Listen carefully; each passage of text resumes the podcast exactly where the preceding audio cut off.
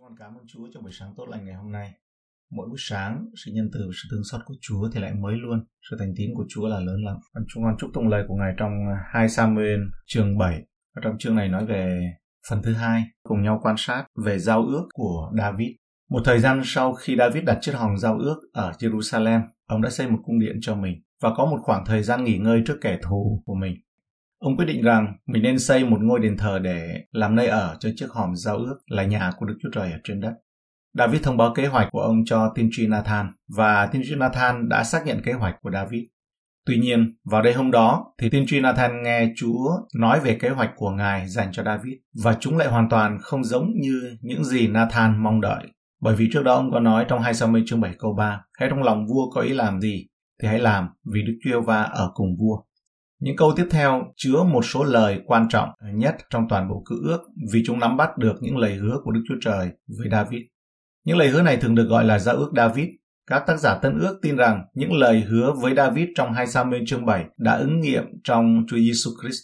Để hiểu Chúa Giêsu nghĩ Ngài là ai và các môn đồ của Ngài nghĩ Ngài là ai, điều cấp thiết là chúng ta cần phải hiểu giao ước của David. Trong các câu 5 và 7, Hãy đi nói cùng David tôi tớ ta rằng Đức Giê-hô-va phán như vậy, người há sẽ xây cho ta một cái đền để ta ngự tại đó sao? Ngươi biết từ ngày ta đưa dân Israel ra khỏi xứ Egypto cho đến ngày nay, ta chẳng có ngự trong đền nào, nhưng hàng đi đó đây dưới trại và nhà tạm. Khắp nơi nào ta ngự qua với dân Israel, ta há có phán lời gì cùng một trưởng nào trong các chi phái Israel là kẻ ta dặn chăn dân sự ta sao? Ta há có phán cùng chúng nó rằng, cớ sao các ngươi không dựng cho ta một đền thờ bằng gỗ ba hương? Đức Chúa Trời nhắc Nathan rằng Ngài chưa bao giờ yêu cầu cần phải xây dựng một công trình kiên cố để làm nơi ở cho hòm giao ước. Đức Chúa Trời đã bằng lòng đi với dân Israel Ngài bất cứ nơi nào họ đi. Ở trong các câu 8 và câu 9, Vậy bây giờ, ngươi hãy nói cùng David kẻ tôi tớ ta như vậy. Đức yêu va vạn quân có phán như vậy. Ta đã gọi ngươi từ giữa đồng cỏ, từ nơi ngươi chăn chiên, đặng lập ngươi làm kẻ dẫn dắt dân Israel của ta Ta đã ở cùng ngươi trong mọi công việc ngươi làm, tuyệt diệt các kẻ thù nghịch ngươi khỏi trước mặt ngươi, khiến cho ngươi được danh lớn như danh người sang trọng của thế gian. Đức Chúa Trời nhắc Nathan rằng chính Ngài đã đưa David từ một người chăn cừu đơn sơ trở thành một người cai trị Israel. Chính Đức Chúa Trời đã ban cho David tất cả những chiến công quân sự của ông. Vào câu 9b bắt đầu giao ước của Chúa với David, những lời mà Chúa hứa với David và với dòng dõi của ông. Đầu tiên Đức Chúa Trời hứa rằng Ngài sẽ làm cho danh của David trở nên vĩ đại, giống như danh của những người vĩ đại nhất ở trên đất. Thứ hai, Đức Chúa Trời hứa rằng Ngài sẽ ban cho dân Israel đất mà Ngài đã hứa với họ và ban cho họ sự bình an khỏi kẻ thù. Thứ ba, Đức Chúa Trời sẽ xây một ngôi nhà cho David chứ không phải ngược lại. Sau đây là những ý chính ở trong giao ước của David câu 12 đến 16. Khi các ngày ngươi đã mãn và ngươi ngủ với các tổ phụ ngươi, thì ta sẽ lập dòng giống ngươi kế vị ngươi, là dòng giống do ngươi sinh ra, và ta sẽ khiến cho nước nó bền vững. Ta sẽ xây một đền thờ cho danh ta, và ta sẽ khiến cho ngôi cùng nước nó vững bền đời đời. Ta sẽ làm cha nó, nó sẽ làm con ta. Nếu nó phạm tội ác, tất ta sẽ sửa phạt nó bằng roi và thương vít loài người. Nhưng ta sẽ không rút ân điển ta khỏi nó như ta rút khỏi sao lơ, là kẻ ta đã trừ diệt khỏi trước mặt ngươi. Như vậy, nhà ngươi và nước ngươi được vững bền trước mặt ngươi đời đời. Ngôi ngươi sẽ được vững lập đến mãi mãi.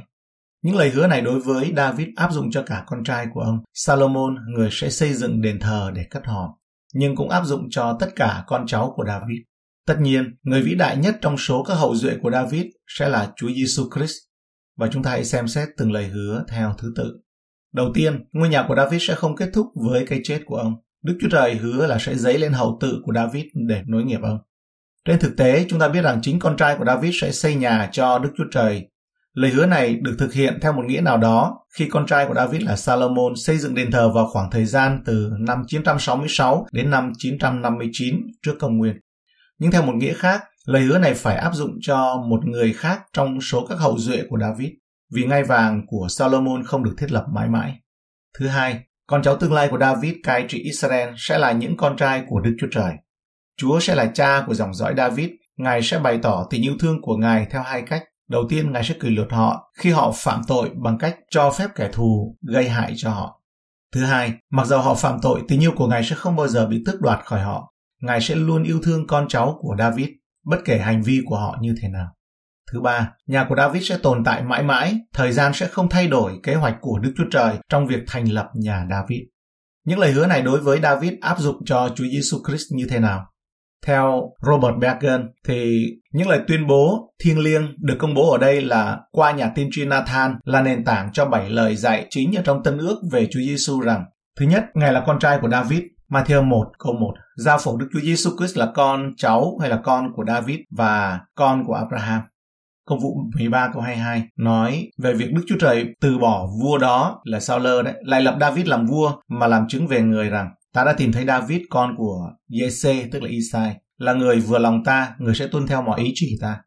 Roma chương 1 câu 3 Về con ngài, theo xác thịt thì bởi dòng dõi vua David sinh ra. 2 Timothy chương 2 câu 8 Hãy nhớ rằng Đức Chúa Giêsu Christ sinh ra bởi dòng vua David đã từ cái chết sống lại theo như tin lành của ta. Khải Huyền 22 câu 16 Ta là Giêsu đã sai thiên sứ ta đến làm chứng về những sự đó cho các ngươi trước mặt các hội thánh. Ta là trồi và hầu tự của David là sao mai sáng chói.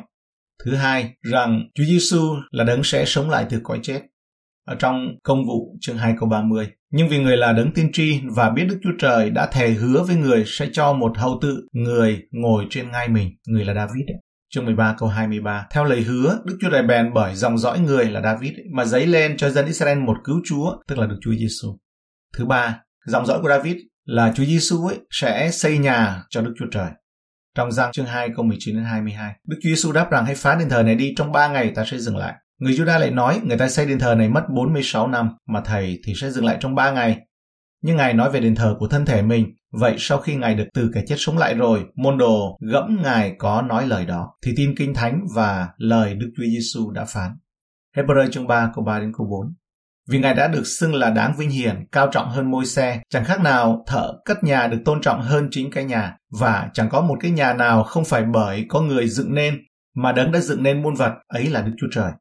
Thứ tư, người sở hữu ngay vàng, Hebrew chương 1 câu 8, nhưng nói về con, con vinh hoa này là đấng Christ, thì lại phán rằng, hỡi Đức Chúa Trời, ngôi Chúa còn mãi đời nọ qua đời kia, quyền bính của nước Chúa là quyền bính ngay thẳng. Khải huyền chương 3 câu 21 Kẻ nào thắng ta sẽ cho ngồi với ta trên ngôi ta như chính ta đã thắng và ngồi với cha ta trên ngôi ngài. Thứ năm, người sở hữu vương quốc, Chúa Giêsu Christ là đấng sẽ sở hữu vương quốc đời đời. Một Cô Rinh Tô chương 15 câu 24 đến 25. Kế đó cuối cùng sẽ đến là lúc Ngài sẽ giao nước lại cho Đức Chúa Trời là Cha sau khi Ngài đã phá diệt mọi đế quốc, mọi quyền cai trị và mọi thế lực. Vì Ngài phải cầm quyền cho đến trường đặt những kẻ thù nghịch dưới chân mình. Ephesos chương 5 câu 5 Vì anh em phải biết rõ rằng kẻ gian dâm, ô uế, tham lam, tức là kẻ thờ hình tượng, không một kẻ nào được dự phần kế nghiệp của nước Đấng Christ và Đức Chúa Trời. Hebrew chương 1 câu 8 như chúng ta đã đọc ở trên. Hai phi rơ chương 1 câu 11 Dường ấy anh em sẽ được cho vào cách rộng rãi trong nước đời đời của Đức Chúa Giêsu Christ là Chúa và cứu Chúa của chúng ta. Thứ sáu, lời hứa là Đấng Christ sẽ là con trai của Đức Chúa Trời, là con một Đức Chúa Trời. Sách Mark chương 1 câu 1 Đầu tiên lành của Đức Chúa Giêsu Christ là con Đức Chúa Trời. Răng 20 câu 31. Những công việc này đã chép để cho các ngươi tin rằng Đức Chúa Giêsu là Đấng Christ, tức là con Đức Chúa Trời và để khi các ngươi tin thì nhờ danh Ngài mà được sống. Công vụ chương 9 câu 20. Người liền giảng dạy trong các nhà hội rằng Đức Chúa Giêsu là con Đức Chúa Trời. Hebrew chương 4 câu 14. Ấy vậy, vì chúng ta có thể tế lễ thường phẩm lớn đã trải qua các tầng trời, tức là Đức Chúa Giêsu, con Đức Chúa Trời, thì hãy bền giữ đạo chúng ta đã nhận tin. Khai huyền chương 2 câu 18. Ngươi cũng hãy viết thư cho thiên sứ của hội thánh Thyatira rằng này là lời phán của con Đức Chúa Trời, là đấng mắt như ngọn lửa và chân như đồng sáng. Thứ bảy, Chúa Giêsu là kết quả của một sự hoài thai vô nhiễm nguyên tội. Bởi vì Ngài là Đức Chúa Trời, Ngài có Đức Chúa Trời là cha và bởi Đức Thánh Linh. Xem trong Luca chương 1 câu 32 đến 35. Con trai ấy sẽ nên tôn trọng được xưng là con của đấng rất cao và Chúa là Đức Chúa Trời sẽ ban cho Ngài ngôi David là tổ phụ Ngài. Ngài sẽ trị vì đời đời nhà Gia-cốp, nước Ngài vô cùng. Mary bèn thưa rằng, tôi chẳng hề nhận biết người nam nào thì làm sao có được sự đó. Thiên sứ bèn truyền rằng, Đức Thánh Linh sẽ đến trên ngươi và quyền phép đấng rất cao sẽ che phủ ngươi dưới bóng mình, cho nên con thánh sanh ra phải xưng là con Đức Chúa Trời. Trong 2 Samuel chương 7 thì câu 18 đến 29, chúng ta đọc thấy phản ứng của David. David khi nghe những lời mà Nathan đi thuật lại, bèn đi vào lều là nơi để hòm giao ước. David ngồi xuống trước hòm giao ước và cầu nguyện với Chúa. David ngợi khen Đức Chúa Trời từ trong các câu 18 đến câu 24. Vua David bèn đi đến hầu trước mặt Đức Giê-hô-va mà nói rằng Lại Giê-hô-va, tôi là ai? Họ hàng tôi là gì mà Chúa đã đem tôi đến nơi này? Lại Chúa Giê-hô-va, điều đó Chúa há còn cho là nhỏ mọn sao? Nên Chúa lại nói về nhà của tôi tới Chúa trong buổi lâu về sau. Lại Chúa Giê-hô-va, điều này há theo cách thường của loài người sao? David còn nói thêm được lời chi nữa. Ôi Chúa Giê-hô-va, Chúa biết kẻ tôi tới Chúa, ấy vì lời Chúa và tùy theo lòng Ngài mà Chúa đã làm những việc lớn này và tỏ cho kẻ tôi tới Chúa biết.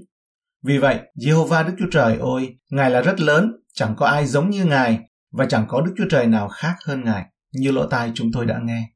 Chớ thì trên khắp thế gian có dân tộc nào giống như dân của Chúa là dân Israel, một dân tộc mà Đức Chúa Trời đã đi chuộc lại đang làm dân của Ngài.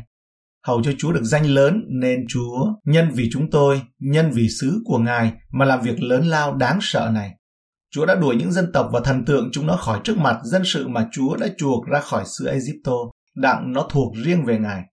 Vì Chúa đã lập dân Israel làm dân của Chúa đời đời. Còn Chúa, ôi Đức Giê-hô-va, làm Đức Chúa Trời của dân đó. Và David đã cầu xin Đức Chúa Trời tiếp tục ở trong các câu 25 đến 29. Vậy bây giờ, Jehovah Đức Chúa Trời ơi, xin hãy làm cho vững chắc đến đời đời những lời Chúa đã phán về kẻ tôi tớ Chúa và về nhà nó, cùng làm y như Chúa đã phán vậy. Nguyện danh Chúa được ngợi khen mãi mãi, và người ta nói rằng Jehovah vạn quân là Đức Chúa Trời của Israel. Nguyện nhà David là kẻ tôi tớ Chúa được vững bền trước mặt Chúa. Và lại, hỡi Jehovah vạn quân là Đức Chúa Trời của Israel, chính Chúa đã phán những lời hứa này cùng kẻ tôi tới Chúa rằng ta sẽ dựng nhà cho ngươi bởi cớ đó Kẻ tôi tới Chúa mới dạn dĩ mà cầu xin Chúa mấy lời này. Vậy bây giờ, hỡi Chúa Giê-hô-va, Ngài là Đức Chúa Trời và các lời của Ngài là chân thật. Chúa đã hứa cùng kẻ tôi tới Chúa làm cho nó những ơn phước này. Vậy, xin Chúa ban phước cho nhà kẻ tôi tới Chúa để nó còn tại trước mặt Chúa đến đời đời. Vì hỡi Chúa Giê-hô-va, ấy là Chúa đã phán, nguyện nhà kẻ tôi tới Chúa được hưởng phước của Chúa đến mãi mãi. Trong lời ca ngợi của mình, David ngạc nhiên về sự thật rằng Đức Chúa Trời đã ban phước cho ông đến ngày nay. Và sau đó ngạc nhiên hơn nữa rằng Đức Chúa Trời đã thực hiện lời hứa này để thiết lập ngai vàng của David đến đời đời. David viết rằng những lời hứa của Đức Chúa Trời với David là phương tiện để hoàn thành ý muốn của Đức Chúa Trời cho cả dân sự Israel và cho cả nhân loại. Hãy nhớ rằng giao ước ban đầu của Đức Chúa Trời với Abraham trong sang thế ký chương 12 câu 3. Các chi tộc nơi thế gian sẽ nhờ ngươi mà được phước. Giao ước của David được xây dựng ở trên đó được hứa ban và qua đó thì toàn thế giới, toàn thể nhân loại được hứa ban phước thông qua dòng dõi đức tin của Abraham. David tiếp tục tuyên bố rằng Đức Chúa Trời là đấng có một không hai, không có một thần nào khác giống như Ngài.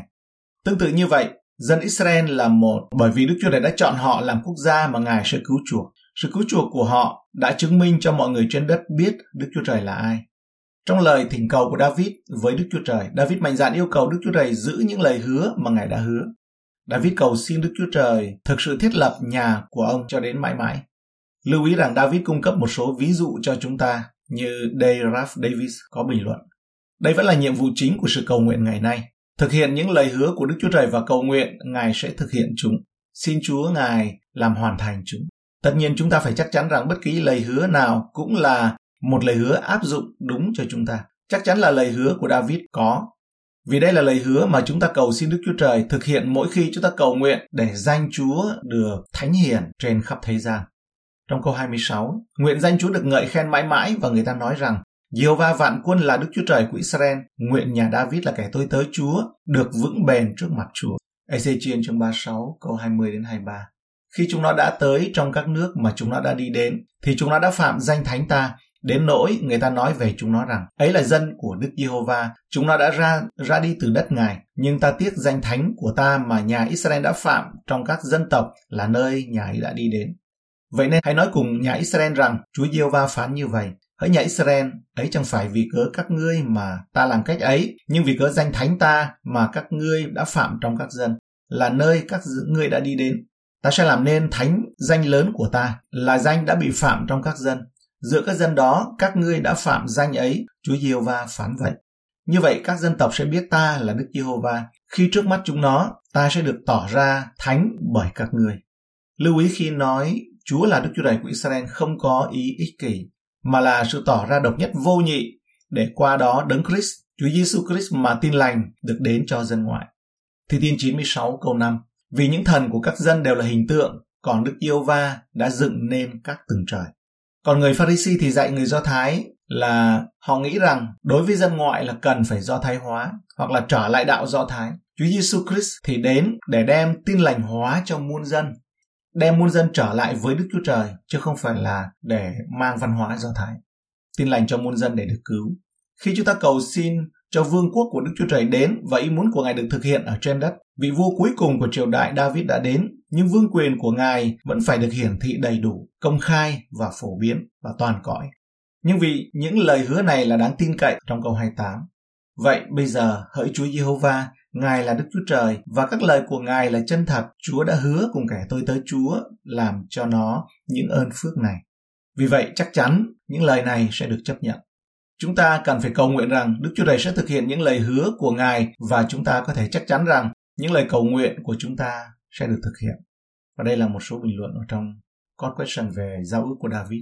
Dấu của David đề cập đến những lời hứa của Đức Chúa Trời với David thông qua nhà tiên tri Nathan và được tìm thấy ở trong 2 Samuel chương 7, sau đó được tóm tắt ở trong một sử ký chương 17 câu 11 đến 14 như sau. Xảy khi ngày ngươi đã mãn và ngươi phải về cùng tổ phụ ngươi, à ta sẽ lập dòng dõi ngươi lên là con trai của ngươi, đặng kế vị ngươi, ta sẽ làm cho nước người vững chắc. Người sẽ cất cho ta một cái đền và ta sẽ làm cho ngôi nước người vững bền đến đời đời.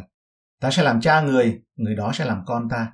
Sự nhân từ ta sẽ chẳng cất khỏi người đâu, như ta đã cất khỏi kẻ ở trước ngươi, song ta sẽ lập người đời đời tại trong nhà ta và tại trong nước ta. Còn ngôi nước người sẽ được vững chắc cho đến mãi mãi. Và trong hai sự ký chương 6 câu 16. Vậy Jehovah Đức Chúa Trời của Israel ôi, Chúa đã hứa cùng tôi tới Chúa là David, cha tôi, rằng Ví bằng con cháu, ngươi cẩn thận đường lối mình, giữ theo các luật pháp ta y như ngươi đã làm, thì trước mặt ta, ngươi sẽ chẳng hề thiếu người ngồi trên ngôi Israel. Nay cầu xin Chúa hãy giữ gìn lời hứa ấy.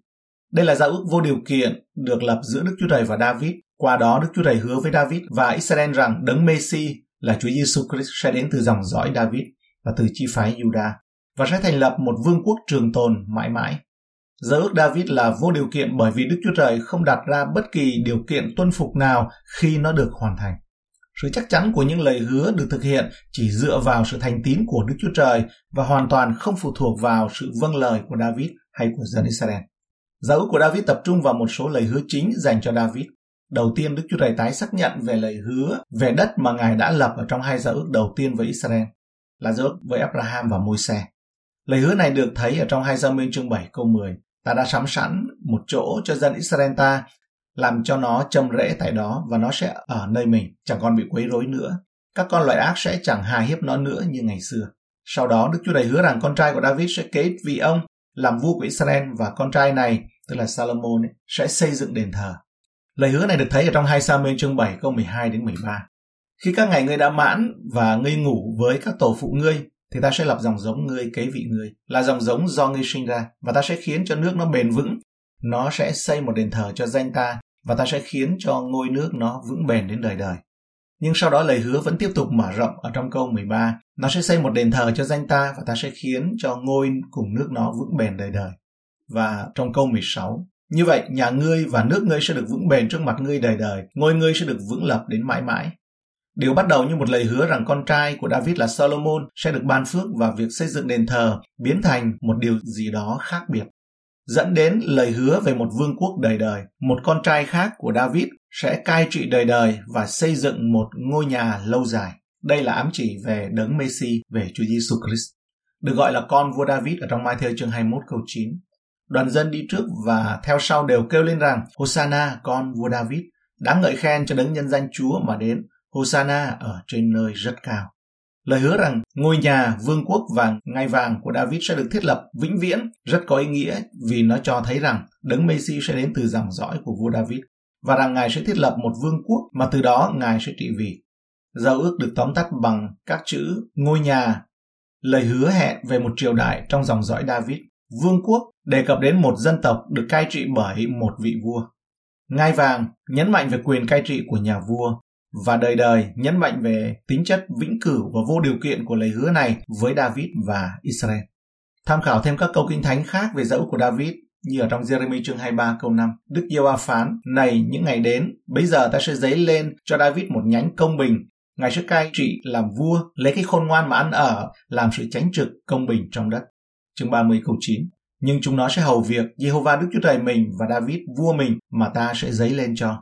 Esai chương 9 câu 7. Chúa đã giáng một lời trong Gia Cốp và lời ấy đổ xuống trên Israel. Chương 11 câu 1. Có một chồi sẽ nứt lên từ gốc Isai, một nhánh từ rễ nó sẽ ra trái. Thần của Đức Yêu Va sẽ ngự trên ngài, tức là thần khôn ngoan và thông sáng, thần mưu toan và mạnh sức, thần hiểu biết và kính sợ Đức Yêu Va.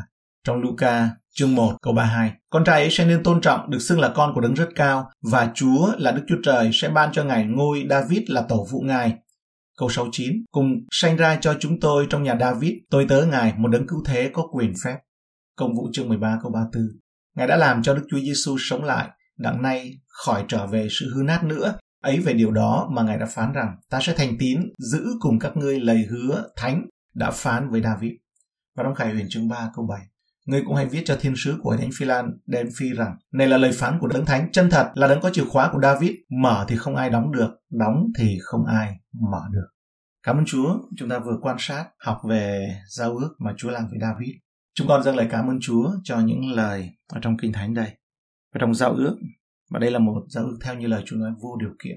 Và mọi điều này được ứng nghiệm ở trong Chúa Giêsu Christ. Có nghĩa rằng là giàu loài người muốn hay không muốn, danh Chúa sẽ phải được thấy như trên khắp đất. Sự vinh quang của Chúa sẽ ngập tràn trên khắp đất. Và Chúa Ngài đã thề, xin ý cha được nên, xin danh cha được tôn thánh, chúng con xin nước cha được đến.